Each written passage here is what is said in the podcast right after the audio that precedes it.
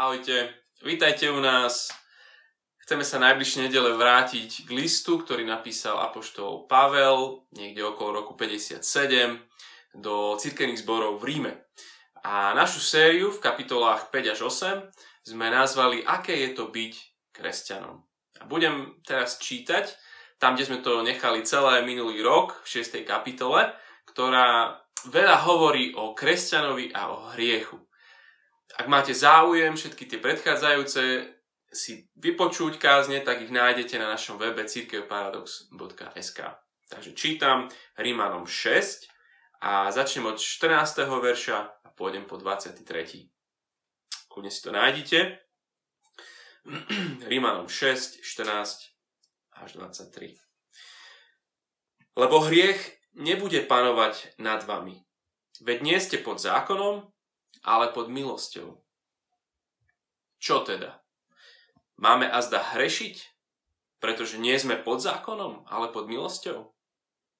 Určite nie. Či neviete, že ak sa niekomu oddávate za poslušných otrokov, ste otrokmi toho, koho poslúchate. Buď otrokmi hriechu, ktorá vedie k smrti, alebo otrokmi poslušnosti, ktorá vedie k spravodlivosti. Ale vďaka Bohu, že vy, ktorí ste boli otrokmi hriechu, stali ste sa zo srdca poslušnými tomu učeniu, ktoré vám bolo zverené. Boli ste oslobodení od hriechu a stali ste sa otrokmi spravodlivosti. Hovorím ľudským spôsobom pre slabosť vášho tela. Veď ako ste vydávali svoje údy do služby nečistote a neprávosti, na páchanie neprávosti, tak teraz vydávajte svoje údy do služby spravodlivosti na posvetenie. Lebo keď ste boli otrokmi hriechu, boli ste slobodní od spravodlivosti. Aký osoch ste mali vtedy? Teraz sa za tie veci hambíte, lebo ich koncom je smrť. Teraz však, oslobodení od hriechu, stali ste sa otrokmi Boha. A máte svoje ovocie na posvetenie a nakoniec väčší život. Lebo mzdou hriechu je smrť, a darom Božej milosti je väčší život v Ježišovi Kristovi, našom pánovi. Budem sa modliť, možno, že už ste domotaní z, tých, z týchto slov. Chcem sa modliť za to, aby sme tomu rozumeli, aby nás to premenilo. Ďakujeme ti za to, že tvoje väčšné, dobré slovo je slovo, ktoré má moc zmeniť náš život. Radi by sme spolu sedeli pod týmto slovom, ale prosíme, aby aj takto cez na diálku, keď nie sme spolu, každý sme sám, aby toto slovo bolo živé pre náš život. Prosíme ťa o to skrze svojho ducha, konaj v nás. Amen. Nuž na začiatku roka si ľudia dávajú predsavzatia. A možno aj ty si si dal. Schudnem, prestanem fajčiť, začnem cvičiť, odbehnem 20 tisíc kilometrov, alebo, alebo 30 kníh prečítam. Hej, má, máme méty, máme plány na rok 2021. No, dokončím školu, chcem ísť na dovolenku, zmením prácu, túžby, plány, ciele. A to je dobre, to je super. A veriaci ľudia si dávajú častokrát záväzky pravidelne čítať Bibliu, alebo aspoň pravidelnejšie, modliť sa, lebo veríme tomu, že naše zvyky formujú to, kto sme, náš charakter. No a chceli by sme viac prežívať pokoj uprostred tejto pandémie. Menej úzkosti, odvahu a obetavosť, súcit. Chceme byť nástrojom pozitívnej zmeny v našej rodine, v kolektíve, v práci. Boh skrze Apoštola má pre nás výzvu na začiatku tohto nového roku. A nájdeme ju tam v 19. verši, tej druhej polovici. Znie tak, že odovzdajte svoje údy do služby spravodlivosti na posvetenie. Odovzdajte svoje údy. A to, to je jediná výzva, zámer alebo hlavná aplikácia tejto kapitoly 6. Odovzdajme sa Bohu celý do služby spravodlivosti. Náš, náš intelekt nech slúži Bohu. Naše nohy nech nás zanesú na miesta, kam budeme slúžiť. Naše ambície nech nie sú sebastredné pre, pre tento nový rok. Nech, nech snívame a plánujeme o Božích plánoch a Božích cieľoch. Odozdajme mu svoje slova. Nech sú na budovanie každého, koho stretneme, nie na, na obližovanie. Naše oči, nech, nech sme všímaví. Naše ruky nech slúžia, nie premárnením času. Nech naša schopnosť milovať, nech, nech nech s druhým slúži. Odozdávajme sa v priateľstve. Naše peňaženky, alebo to, čo máme na účte, spravujme to tak, aby, aby sme budovali druhých a Božie kráľovstvo. Aké sú naše finančné záväzky pre tento nový rok? Máš rodinu a deti? Tak sa odovzdajte spolu ako rodina do služby Božej spravodlivosti. Si single? No tak, tak deň čo deň. Každý deň. Znova a znova a znova. Ži slova piesne, ktorú chceme aj na konci spievať. Vezmi, páne, život môj, posveď ma, som väčšine tvoj. Môj čas, dní, aj hodiny, vezmi, Ježiš jediný. Nikto nevieme, koľko toho budeme mať ešte pred sebou. Nevieme, či bude ešte rok 2022. Či vírus nezmutuje, či čo sa stane. Nevieme. Ale Všetko, čo sme a čo máme, odovzdajme svoje údy do služby spravodlivosti na posvetenie. Lebo, lebo toto je náš čas. My nemáme iný, nemáme na čo čakať. A teraz, čím viac tmy, čím viac chaosu, vyčerpania, izolácie, sebectva, rozdelenia, nenávistí, tým je väčšia naša príležitosť, tým je urgentnejšia naša zväzť, tým je potrebnejší súcit. Takže to, čo hovorí Pavol tu, výzva do nového roku, odovzdajme sa službe Bohu dnes. Amen? Konec kázne. Môžeme sa modliť. Lebo Pavlova výzva je jasná. Slúžiť Bohu a to je všetko tu. Výzva, lebo, lebo máme dôvody na to takto žiť. Poslanie, ktoré nám tu on dáva, stojí na tých presvedčeniach, ktoré on tam potom popisuje. Misia vychádza z milosti. Najprv Ježiš, potom ja. Rímanom 6 je jeden dlhý argument, ktorým odpoveda Pavel na, na výčitky. A, lebo vyzerá to tak, že keď Boh niekoho zachraňuje, o čom, o čom píše v tých prvých kapitolách, tak proste prehlási zlého za dobrého a proste ide sa ďalej ak naše ospravedlnenie je čisto o Božom prehlásení a nie o našej premene, tak potom tá výčitka znie, že kľudne, kľudne sa vykašľujeme na boj s hriechom. Na, na boj s hriechom. Ide sa ďalej. Žijeme podľa seba a žijeme pre seba. Presne ako v tom prvom verši hovorí, že čo teda povieme? Máme zotrvať v hriechu, aby sa rozmnožila milosť? Alebo tu v tomto 15. ako to začína náš text. Čo teda? Máme hrešiť? Pretože nie som pod zákonom, ale pod milosťou? Pavol očakáva tieto otázky a určite mnohí sa ho už na ne prítali predtým. A dôrazne odpovedá, určite nie. A neviem, koľko výkričníkov za tým by dnes napísal. Hovorí, odozdajte sa Bohu do služby. Všetko mu odozdajte tie tri dôvody, ktoré tu má, je, lebo mu patríte, lebo vás oslobodil a lebo sa to oplatí. Tak ten prvý dôvod. Slúžme Bohu, lebo sme Jeho. To je tu jasné v týchto veršoch. Patríme mu. On hovorí, sme Jeho otroci. To sú silné slova. Boží otroci. Ale nemusí si pod tým predstaviť hneď kolonializmus a otrokárske plantáže. Ak sa pýtame, aké je to byť kresťanom, Pavel odpovedá, byť kresťanom to je, to je byť Božím otrokom. Verš 16. Či neviete, že ak sa niekomu oddávate za poslušných otrokov, ste otrokmi toho, koho poslúchate. A sú dve možnosti. Buď za A, buď ste otrokmi hriechu, ktorý vedie k smrti, alebo za B, otrokmi poslušnosti, ktorá vedie k spravodlivosti. A tento motív otroctva sa, sa ťahne celým týmto odsekom. Verš 17. boli ste otrokmi hriechu, ale verš 18, teraz ste otrokmi spravodlivosti. Verš 20, boli ste otrokmi hriechu a verš 22, teraz ste sa stali otrokmi Boha. Takže Pavel hovorí, že počúvaj sem, každý je otrokom niekoho alebo niečoho. Každý sa podľa verša 16 dáva do služby nejakému pánovi. Absolútne nikto v tomto zmysle nie je slobodný. Nikto nemá svoj život sám vo vlastných rukách. Našemu životu vládne niekto alebo niečo. Stále. A či už sú ľudia nábožní alebo bezbožní, všetci uctievame nejakého Boha, ktorý nám vládne.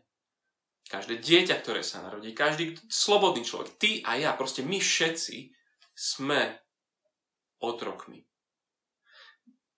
A keď Pavel píše tento list, je to úplne prvá vec, čo sám o sebe hovorí, keď sa predstavuje. V prvom verši prvej kapitoly Pavol, služobník Ježiša Krista, alebo doslova Pavol, otrok Ježiša Krista. Tak sa on im predstavuje. Bob Dylan, um, keď bol mladší, o dosť mladší, uh, naspieval jednu pieseň, že, že got to serve somebody, že musíš niekomu slúžiť. No a, v tej piesni spieva, že, že môžeš byť kto len chceš. Môže byť veľvyslanec, môže byť politik, môže byť sociopat alebo olimpijský víťaz. Môžeš žiť kde len chceš. Môžeš sa volať akokoľvek, ale referent stále je potom musíš niekomu slúžiť. It may be the devil or it may be the Lord. Hej, môže to byť diabol, alebo to môže byť pán. But you've got to serve somebody. Ale niekomu musíš slúžiť. Dylan to presne vystihol v tejto piesni. Všetci ľudia, každý jeden z nás, môže byť ktokoľvek chceš, akokoľvek sa voláš, kdekoľvek žiješ, všetci slúžime nejakému pánovi. Koľkí ľudia už možno aj tebe povedali, že oni by možno sa aj stali kresťanmi, ale potom by som sa musel vzdať svojej slobody. Nebol by som slobodný, už by som musel niečo robiť. Jeden významný psychiatr píše o jednej svojej klientke, ktorá za ním prišla a takýto názor, počúvajte, ktorý mala na kresťanstvo. Ona mu hovorí, že pre mňa v kresťanstve nie miesta. Bola by to moja smrť. Nechcem žiť pre Boha, a nebudem pre neho žiť. Chcem žiť pre seba. Neviem, aká bola psychiatrová odpoveď, ale Pavlova odpoveď je následovať Ježiša nie je o rozhodnutí vzdať sa svojej slobody a vstúpiť do otroctva. Nie, Pavel hovorí to, čo Bob Dylan spieva, že stať sa kresťanom, nasledovať Ježiša je, je o tom, že prestane slúžiť jednému pánovi a začneš slúžiť inému. Ale to, že si otrokom, to, to sa nemení. Slúžte celý, naplno. Odovzdajte svoje údy Bohu. Prečo? Lebo sme Jeho. Patríme Mu. Sme Jeho otrokmi. Tá druhá vec. Slúžme Bohu, lebo sme oslobodení. Od verša 17 čítam ďalej. Ale vďaka Bohu, že vy, ktorí ste boli otrokmi hriechu, stali ste sa zo srdca poslušnými tomu učeniu, ktoré vám bolo zverené. Boli ste oslobodení od hriechu a stali ste sa otrokmi spravodlivosti. Hovorím ľudským spôsobom pre slabosť vášho tela. Vidíte, on on to píše veriacim ľuďom. Hovorí, vďaka Bohu došlo k oslobodeniu. Oslobodeniu z jedného otroctva, z otroctva hriechu. On nás vyviedol z ríše pánstva hriechu do ríše pánstva Ježiša Krista. Zachránil nás pre svoje kráľovstvo, pre svoje zámery, pre svoje plány, pre svoju vládu. Tej prvej časti tej kapitoly, v tých prvých 14 veršoch, hovorí, že, že boli sme mŕtvi. Že sme teraz mŕtvi hriechu. A vo verši 2 čítame, že určite nie, mohli by sme my, ktorí sme zomreli hriechu, ešte v ňom stále žiť. A tu teraz používa v týchto veršoch iný obraz. Hovorí o oslobodení z otroctva. Dvakrát rôznym spôsobom sa snaží vysvetliť. Také to je pre neho dôležité. No a, a keď, keď čítame pozorne tieto verše, tak Pavel tu používa slovnú zásobu exodu. Hej, keď Izrael bol v Egypte otrokmi, presne takisto my sme boli otrokmi hriechu. Boh nás vyslobodil. Hej, super, ale prečo? Prečo to spravil? Prečo prišlo to vyslobodenie? Aby si dali rozchod na púšti a mohli si konečne robiť, čo sa im chce. Nie, nie. Už Mojžišovi povedal, keď ho posielal do Egypta, keď vyvedieš tento ľud z Egypta, budete slúžiť Bohu na tomto vrchu. Čiže to oslobodenie, tá sloboda prišla, aby konečne mohli slúžiť svojmu novému pánovi, skutočnému Bohu. No a toto je, tento obraz, táto realita exodu je v pozadí aj týchto našich veršoch. Pri zobrazení pri, pri obrátení sme boli oslobodení. Hriech už nie je náš otrokár. Už nás nedrží v zajatí. Prešli sme vodou krstu. Faraón už nemá moc nás prinútiť hrešiť, keď si v Kristovi neexistuje, neexistuje žiadne také, že, že musel som, alebo nedalo sa mi inak. Nie, sme, sme slobodní slúžiť novému pánovi.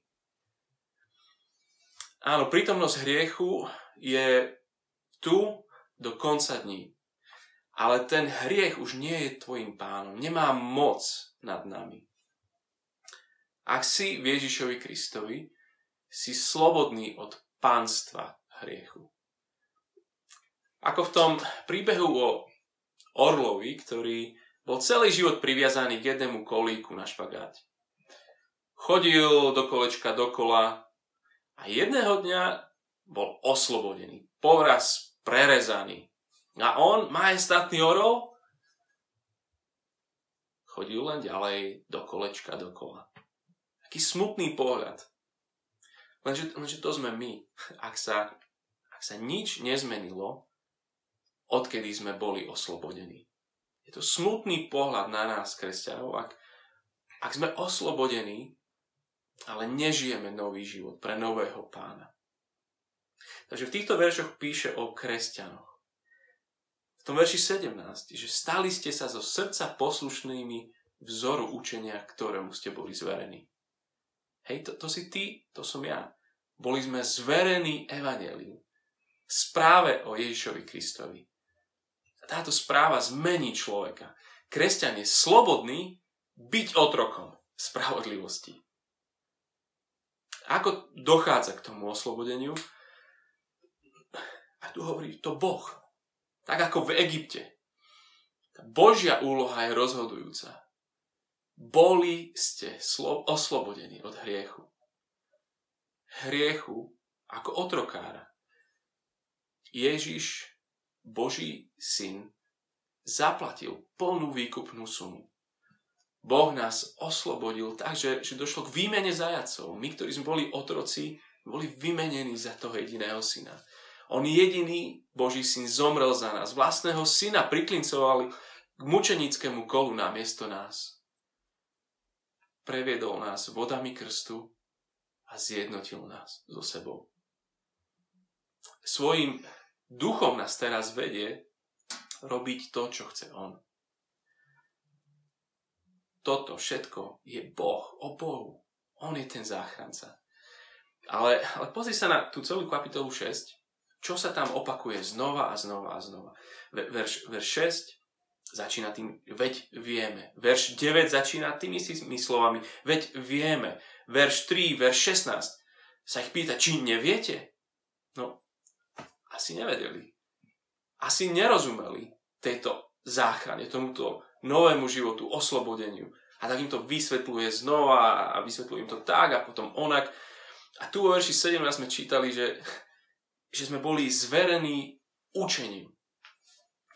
Áno, Boh oslobodzuje, ale ak, ak, ak veriaci nevedia, nerozumejú a nechápu, nikdy naozaj neodozdajú svoje údy do služby Bohu.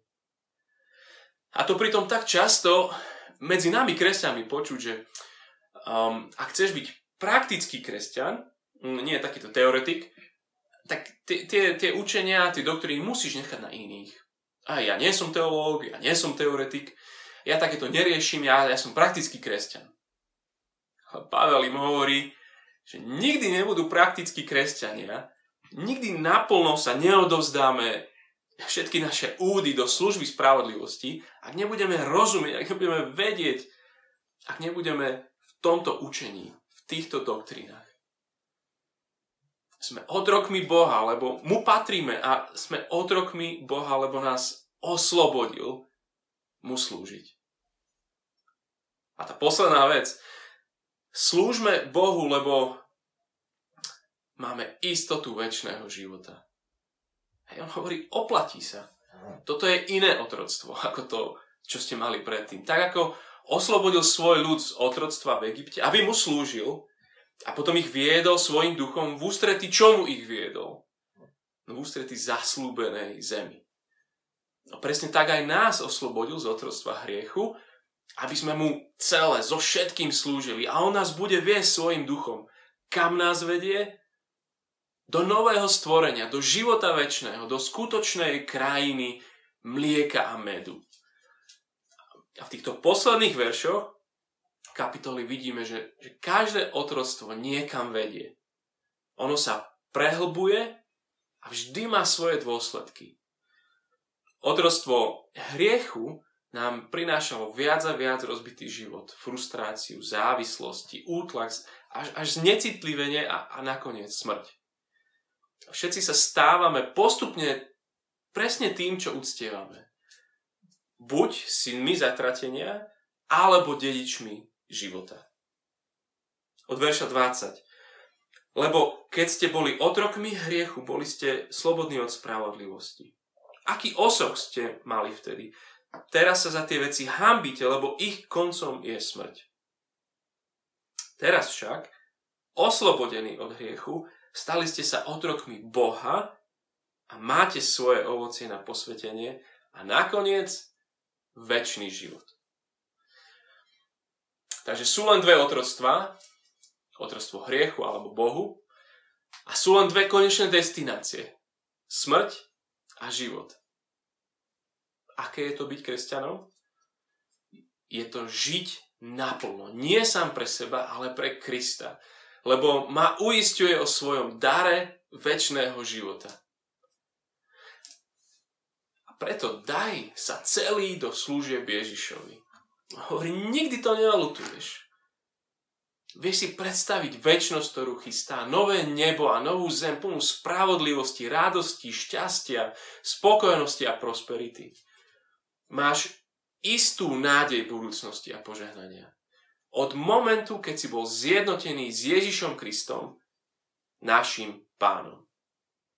Takže patríme Bohu, sme slobodní, máme väčší život, slúžme mu. Verš 19. Veď ako ste vydávali svoje údy do služby nečistoty a neprávosti, na páchanie neprávosti, tak teraz vydávajte svoje údy do služby spravodlivosti na posvetenie. Máme azda hrešiť? Hovorí, nie, nie, nie, nie. Práve, že teraz sa úplne odovzdajte spravodlivosti. Ako by to vyzeralo, keby tento zbor v Ríme odovzdal svoje údy do služby spravodlivosti? No, vyzeralo by to tak, ako kapitoly 12 až 15. Vzájomná služba jeden druhému. Pokora jeden pred druhým. Nepokrytecká blácká láska. Podriadenosť štátnej vrchnosti a štátnym nariadeniam. Znášať slabosti jedných druhých. Príjmať sa navzájom. Tak by to vyzeralo. No a tak nejak by to vyzeralo, keby sme sa my v paradoxe odozdali so všetkým, čo sme, čo vieme a čo máme do služby Bohu, tu v našom zbore. No a tá aplikácia týchto veršov by pre nich vyznela aj misíne. Oni totiž mali pomôcť Pavlovi dostať sa do Španielska. Možno niektorí mali zanechať všetko a ísť s ním. Dať sa k dispozícii tomu, aby na druhom konci mora, tam, kde ani nedovidia vôbec, ďalší ľudia došli k poslušnosti viery. Tak priatelia, čo, čo my, ako sa my dáme celý? Budeme v roku 2021 budovať svoje kráľovstvo, alebo budeme len tak udržiavať ohník, lebo však veď kríza je všade a je zle, sú zlé časy pandémie. Tento text nás vyzýva, odovzdajme sa s tým málo, s tým všetkým, čo, čo máme, do služby aj v tomto meste. Pomoci Nitre a Trnave, alebo k vzniku nových zborov uprostred aj tejto zložitej doby. Hoci kde v Skalici, Senici, v Dunajskej, ja, ja neviem. Službe tomu, komu patríme. Tomu, ktorý nás oslobodil. A tomu, ktorý nám dáva život väčší. Môžeme sa teraz modliť. Všade tam, kde sme. A odozdávajme sa celý so všetkým, čo sme, čo máme, čo vieme, čím nás Pán Boh stvoril, čím nás obdaroval povedzme mu, som tvoj. Prosím, rob svoje dielo skrze mňa. Tento rok. Buduj tento zbor. Premeniaj toto mesto. Chcem byť tebe k dispozícii vo všetkom. Amen.